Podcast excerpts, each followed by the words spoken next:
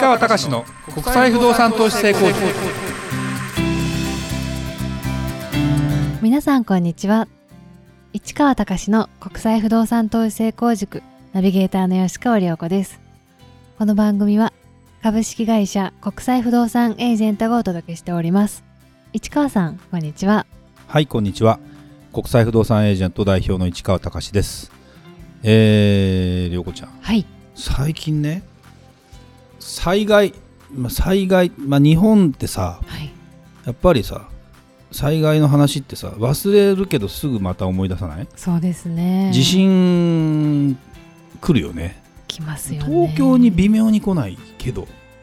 各地に来てるよね。熊本とか石川県とかさ、でやっぱりこれ災害って本当に忘れた頃にやってくるって言いながら今年はほら梅雨が早く明けちゃったから大雨の災害がこの時期本来来るのよ線状降水なんだっけ？線状降水帯っつってそこにずーっと雨雲強い雨雲が一定時間ずーっとなんていうの？湧いてそこの線状のところだけはずーっと雨が降り続ける。で1時間に80ミリとか100ミリって雨ってバケツひっくり返したような雨じゃない。で1時間だけだったらまださいいんだけど。で普通そういうのってその時間しか降らないもんなのよ。1時間も待てばもう大雨なんてやむじゃんと思うじゃん。これが1日続いてみなさいよって感じなわけですよ。もう災害ですよ。で川も氾濫するしみたいな。でこれをねそういえばこの雨がない中で水不足の話とかあるじゃない。ダムの貯水量の話って最近さ天気予報見てたりするとさたまに出てくるんですよ。見てないかな？見あまり見てる？はい。ダムの貯水量ってあれなんかね本当はなんかそのなんていうかな台風シーズンたあの大雨が降るときと降らないときでなんかそもそもの基本の計算式が変わるらしいんでちょっとねこれものすごく安住紳一郎さんが詳しいのよ。あの人のラジオ聞いてるとものすごくマニアックだから。もうダムの貯水量とパンダの名前言わせたらすごいからなあの人は。頭いいですよね。頭いい面白いよね。面白いですよね。面白い。うんサラリーマンそろそろ辞めるかと思いながらもまだね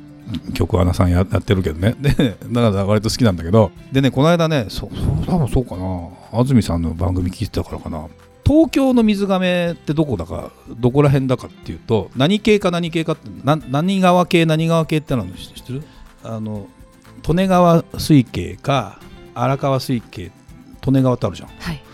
で利根川の上の方に、まあ、ダムがあるわけですよ。昔はねダムもないとバーッと自然的に任せていくともう氾濫するときは氾濫するしダムがあれば氾濫も抑えられるし水もちゃんと貯められるしと。でその時に利根川水系のところにこうなんとかダムなんとかダム群馬県とかさ栃木県とかの山の方にダムがあるわけ。で、えー埼玉県の秩父とかあっちの方に荒川系のダムがあるわけ。なんでで大体発表されるのっていうのはそこら辺なんだけど神奈川だけ全然違うんだってね。ってこの間初めて僕はそういえばそうだねと。神奈川って丹沢系というか富士山の方のダムなんですよ。神奈川県の人の水は。だからあっちは潤沢らしいよ富士山の水が雪解け水が流れてきて止めあのなってくるので全然こっちが50%切ってるとか言ってもこっち100%ぐらいあるらしいとかってあねそうなんですね。そうそうそう。だからといって常にまあそうなるかわからない。異常気象だったりするから何とも言えないしまあねそのダムのところに雨が降るかどうかって問題とかもあったりするんだけどそんなことを聞いたりするとそういえば昔思い出して荒川の水と利根川の水で味が違ったんですよ。えそうなんですか、うん、あのねまあまあこれはあのちょっと差別になると良くないんであれだけどどっちかがあんま美味しくなかったなみたいな感じだったんだけど今ねなくなった。これなんでかっていうと浄水場のあの浄水技術がものすごく上がっていて東京の水道水っていうあのこうブランドでペットボトルあるのって知ってる？美味しいんだよねあれ実は。だからほらあのーよくさ目つぶってさどっちかた試しで飲んでみましょうってやつあるじゃない？あの利き酒じゃないけど利き水みたいなやつってさ、これがミネラルウォーターです。こっちが東京の水ですって分かんないからねどっちが美味しいかってみんな。ぐらいの感じになるのでだから前はね本当僕モデルルームでこうコーヒーとかお茶とか出してここのモデルの水お茶まずーとか思った時があってこれ浄水場のやっぱり問題だったよね。でもそれは随分変わったからよかったなみたいなのがありつつそういう知識も入れとくとですねどこで雨降るとあの喜ぶということなんかもですね。なるほど。あってもいいんじゃないかなというちょっとしたね。あの長い、ま、前説でしたけど。は いじゃあ行きましょうか。はい、えー今回はコロナも落ち着き円安が続く今期待されるインバウンドの復活の動き。それなら日本の不動産はどうなるというテーマです。お願いいたします。はい。あのコロナ落ち着いたかっていうとまたなんか増えてきてるのでね。日本人またざわざわし始めたよね。だけど、まあ、多分一般的には、うん、じゃあこれで海外の、うん、人を受け入れることをやめていくかってことはそんなこともなくて今、うん、例えばねドイツとかに行くことに対して PCR 検査いらないしで、えーワクチン打ってなくてもドイツも入れるこ入れたりするんですよ。ただ帰りの帰りの時に、まあ、日本人であっても誰であっても日本に入る72時間前に PCR 検査を受けて入ってくださいねっていうのがまだあるわけ。だからちょっとちょっとしんどいのとあと旅行で観光で普通に一人で入ってきちゃ今のところまだダメですよっていうのがあるので何とも言えないしなんだけどやっぱり円安がねこれだけあの2割も円安になったりするとやっぱり外国人が来た時2割安になるわけですよ。同じ1ドル持っててもあら日本円が安いからだから円高の時に海外行った時になんか随分得したなって感がやっぱあって。で2割違うとね人は感じる。1割って意外と感じない。だから結構ポイントで期待されるインバウンド復活の動きっていうのは絶対あって。でただ今中国というやっぱりインバウンドになるとどうしても近い国の人の人数が多いからで中国人が一番日本に来るのがやっぱり人数的には多いってわけですよ。それがまだコロナで身動き取れないですよ。すごいよね。ロックダウンしてんだから。まあでもそれが解除されたと言いながらもゼロコロナ目指そうとしてる時点で難しいんじゃんって普通は思うけどまあまあそれはねある意味しょうがないんだろうけどそれが復活してくると本当に変わってくるしやっぱり日本の不動産もだからあのコロナ政策で、まあ、アメリカもそうだけど物価が上がってます。イコール不動産価格も上がってますなんですわ。結局お金がジャブジャブと投入されたらそう何に使うかって家家を買ってみたり投資してみたりところとか株とかっていうところも当然あるわけですよ。そうなってきた時に物価が上がります。で不動産の価格も上がります。で2割上がりました。でこれ単純な話だけどじゃあ円円が2割下がったから行ってこいなわけですわ。だから例えばアメリカの株が下がってますよと。今年入ってね結構。2割下がってます。でも2割分円安になったのでドルで運用しているから円換算したら。変わらない。これはもう紛れもない事実で。なんだろうな。こういうところを見越して去年とかにドルに変えといたらよかったねって人はいっぱいいるけど変えないねみんな。もうちょっとあもうちょっとねお金がねうーんだからドルにししておくリスクは何かというとすぐ使えないじゃないですか。はい。だって日本日本でドル使えないから。でもドル預金ってできるわけです実は。日本の中でも、まあ、全然金利なんかもつかないよ。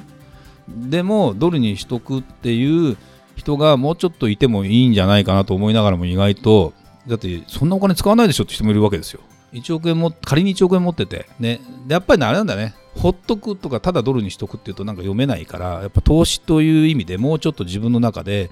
うん、利回りが回るものとかにやっぱりお金があるならあるでそういうことも考えるんだね多分ね。だけど本当はそういうことをした方がいいんだろうけど今まあこういう中で、えーだからさっき言ったように円安になりました。で、えー不動産も上がったけど外国人から見れば2割安いわけだから2割上がる前と一緒なわけですよ。っていうふうに思えば他の国の物価高がアメリカはじめまあちょっと中国は分かんないけどヨーロッパとかもやっぱ上がってるわけですよ。と思うと日本安いんじゃねって話にやっぱなる。でそしたら不動産の話もやっぱあると。でじゃあその中で何が取引されてっていうのはまたね思惑だから全然違うので例えばホテルを買いたいっていう人たちがいます。もちろんアメリカ海外のファンドが買いますとか、えーオフィスビル買いたいとか。まあ日本ってでもまだまだ再開発も含めていろいろ東京なんかも可能性もあるしあと地方のホテルが売りに出てるので買いたいっていう人もいます、まあ、いろんな思惑がいっぱいある中で言うとだから全体傾向で言えばですよ。日本の不動産もまたそのニーズで支えられていく可能性もあるしだからなんだろうな、まあ、こんな質問されてるわけじゃないんだけど日本の不動産これ全体で下がるんですかって話はやっぱりもうなくて。やっぱ相殺されながらその中で選ばれているものがまた値段を維持していくし。そもそもそれは円安とかそのあんま関係なくて選ばれないものはそもそも値段つけても売れなかったりするわけですよ。だから例えばねタワーマンションの1坪あたりの単価を見ると同じ面積で同じまあ例えば間取りがあります10回違いますと。こっちは30回です。こっちは40回です。まあ10回ぐらいだと分かりにくいかな。50回ですというと30回です。値段坪単価いわゆる坪で言うとね100万から150万ぐらい違うかな。まあそれはとも当然景色の見え方が全然違ったりするんで一坪だからまあそうですね。30坪あれば3000万違うわけよね。って思うともうね結構違うよね。っていうふうに思うとうんその中でどんどん選ばれていくところがあのそういうのがそういうのは高値で取引され下の方。でそこをじゃあどういう価値観で買っていくかっていうのはまた違う意味でのあの話になるので別に一概に何何が目的があってどうしたいかがあってそこを選んでいくっていうパターンがあると思うのでまあこれ聞いてる皆さんはですねそんなこと分かってるよってことなのかもしれないけど言ってみればその全体論として日本の不動産どうなりますかねっていう話についてはそれはもう結論から言うと上がる下がりにくいものは下がらないですよと。上がっていくものは上がっていきますよ。ただね全体的に何かクラッシュ的なものが起きるかっていうとうーん個人的にちょっと気持ち悪さは僕は感じている。なんでかというとそのねなんていうの？お金がジャブジャブになっているから今までの動きの倍増幅されてるっていうのかな。あのよくささっきあのまあ冒頭で話したけどその雨が予想以上に降ります。100年に一度です。とかっていうのが100年に一度が毎年起きたりするじゃんすか。はい。どういうことよって話になるじゃない？そうするとさそのクラッシュ的なものっていうのはリーマンショックとかそれこそ IT バブルとかまあ大体10年に一度ぐらいっていうやつかっていうのがあったんだけどこれがより昔よりもお金が注入されてるから爆発力が大きいかもしれない。だからその時の影響力はあるかもしれない。っていうのはあるね。だけどね結局それが一瞬起きたとしてももうすぐね1割2割値段が下がったところから、まあ、不動産っていいやつは売れ始めるんですよ。で悪いやつがなんか5割ぐらい上がっちゃってなんか全然ダメだねって話になるので総論あんま関係ないの実際は、うん、だからうん、まあ、会社の株なんかも実際はそうなんだろうけど個別見ていけばね銘柄とかは。だから全体論ってみんな気にするかもしれないけど評論家の、まあ、評論家とコメンテーターの話人の話を聞いてると、まあ、まともな人はあんまり言い切らないよね。あのどうなるかはいろんなことを見ながら結局はどう判断するか別ですよみたいな話を言うわけで僕もいざいざ不動産の専門家としての立場からすると その言い方しかできない。それ煽った方が分かりやすいしあのそう来ますよって言った方がいいのかもしれないけどでもあの今回だけはそうは言ってもねなかなかみんな軟着陸いわゆるソフトランディングねさせようとしてるわけですよ。あのバブルとかがはじけたりリーマンショックとかっていうと一気に経済混乱に陥るじゃない。で混乱させたくないじゃん。政治政治とかそういう国の運営に関わってる人なんか特に自分の時にそういうことさせたくないじゃん。でもだからで知恵もついてるから前回の時の鉄を踏まないようにやるってその前回の鉄がもう効かなくなるわけ。どんどんどんどん同じことやって。だからお金注入しすぎてるから。それたらインフレが起きちゃったわけよ。えー、40年ぶりの年8%ですか？9%ですかってええー、って話よ。で平均8%ってことはさよくよく見るとさ30%上がってるものもあるわけ。すごいんだよこれってね。って思うといやこれ結構、うん、爆発する可能性はあるよね。あ一瞬にしてっていう可能性はあるけど僕は1個だけ違うのは待ってる人がいる多分それ。だから今もしできるんだったら本当にパッと財産をこう一旦売って本当にお金にして、まあ、金にするのがいいのか分かんないけどしてちょっと待つっていうのはあってもいいかもしれない。今はね。だけど絶対それが当たってるかどうかも分からないけど。だから結局はでもじゃあ出遅れたからといって変なもの掴んでなければ慌てて売ることもないわけですよ。動産って思うとまあ僕らは何注視してるかとそうは言ってもこれからそのインバウンドとととかその日本の中で沖縄がハワイ見たくなるんじゃないかと。日本人ハワイ行く行くっつったってコロナもあるしそう簡単に行けなかったりえ飛行機もめ大変だし沖縄だったら2時間ぐらいで行けちゃうじゃないですか東京から、ね。と思うと沖縄をもうハワイだと思うって思うという人もい結構いるんですよ実際は。って思うとですよ。あの国内系の旅行とかも含めて結構今年はまずそっちが動くんじゃないかなと。日本人が。海外に行く行くって言いながら実はそんな行けないんじゃないかと僕は思っていて。じゃあインバウンドはインバウンドはね中国が動き始めたら来ますよ。だけどまだそこまでかなっていうのはちょっとこの半年ぐらい様子見るけどまあでもうん物事の準備っていうのはそうやって手ぐすね引いて待ってないと次がないのでうんそんな動きにはなるんじゃないかなという気はしますがだって現にじゃあうん僕はアメリカのね事業パートナーもいるし日本で不動産買いたいっていう人もいるんだけどすぐ来るかっていうと来ないもん話聞いてると、うん、やっぱそこが現実ですよ。って思うと、うん、あの来る待は当然するし業界的にはすごく大事なことなんだけどまずは日本人が多分そっちのパターンになるんじゃないかなっていう気はします。だからまあ不動産も高くなったなって言いながらもまだ日本の中でもタイムラグっていうかねここはまだみんな知らない場所だったりこれから来るなってところに関してはその時点で買っとけばいいんですよ。で結局一番いいのは大事なポイントは時期だから。なるほど。結局その、ま ま何回も言ってるけどあの時買っとけばよかったなって人がいっぱいいるわけ。買えよって話だからもうこれ買えるんだったらよ買わないんだよみんな。だって言われるもんロサンゼルスアメリカね2年前にねあの時行った時に買っといた人みんな上がってますよねってそうですよって話だけなわけ。もうそれ以外の何もでもないわけ私からすれば。だけど買ってない人がじゃあ今から出遅れたと思ってるでしょ。思ってるでしょ。でもねそうでもないのよ物件さえちゃんと間違いなければ本当は。っていうのもあったり